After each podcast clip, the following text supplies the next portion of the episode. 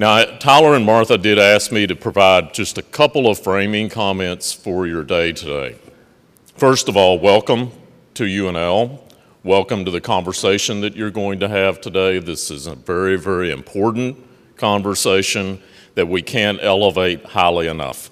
I'll just say that first and foremost right up front.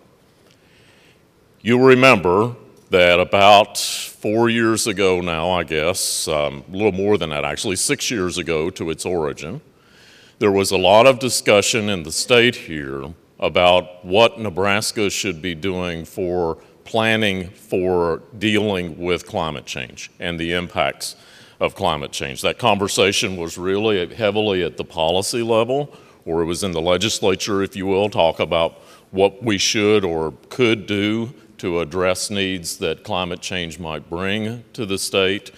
And there was a little bit of a, I'll, I'll describe it this way, it was a little bit of a hot potato type of, is, if you understand the analogy I'm trying to use, feels like, I won't use that analogy. I was going to say basketball, but I won't do that at the moment.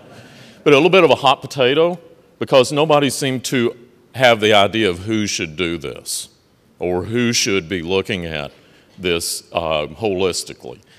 And fortunately, we were able to, through the course of conversation both with the legislature and with the university, we were able to identify a way that we could address this in looking at the issue for Nebraska. And you'll remember in 2013 when that report was commissioned, that then was published in 2014. Don Wilhite led that effort along with Bob Oglesby and Clint Rowe and Deb Bathke of understanding the impacts and of climate change on Nebraska or assessing those impacts. And that 2014 report, in my mind, has been a really seminal thing for this conversation here in Nebraska. And we're very proud of that. We're very proud of what the, the authors put together in that report, what the group that brought it together, and there were a lot of people involved, as you'll recall, some in this room, surely, who were involved in bringing that to bear and in launching it in this room next door. Some of you will remember that in September of 2014. You're going to hear a lot of these statistics, I'm sure, over and over again today in the information sharing that you've got designed here, Tyler. But I just want to start by just throwing them back out for you because they point out the importance of this issue and why, as we've described it, it really is one of the grand, wicked challenges that we face at this point in our history. Here's a few summary statistics from that report. Since 1895, a one degree increase Fahrenheit in temperature. Frost free season increasing from 5 to 25 days, depending upon how you estimate it. 16% increase in the Great Plains in heavy precipitation events, so like, like what we have just seen and been talking about projected temperature increases of 4 to 5 degrees under a low emission scenario or 8 to 9 degrees in a high emission scenario by the turn of the next century.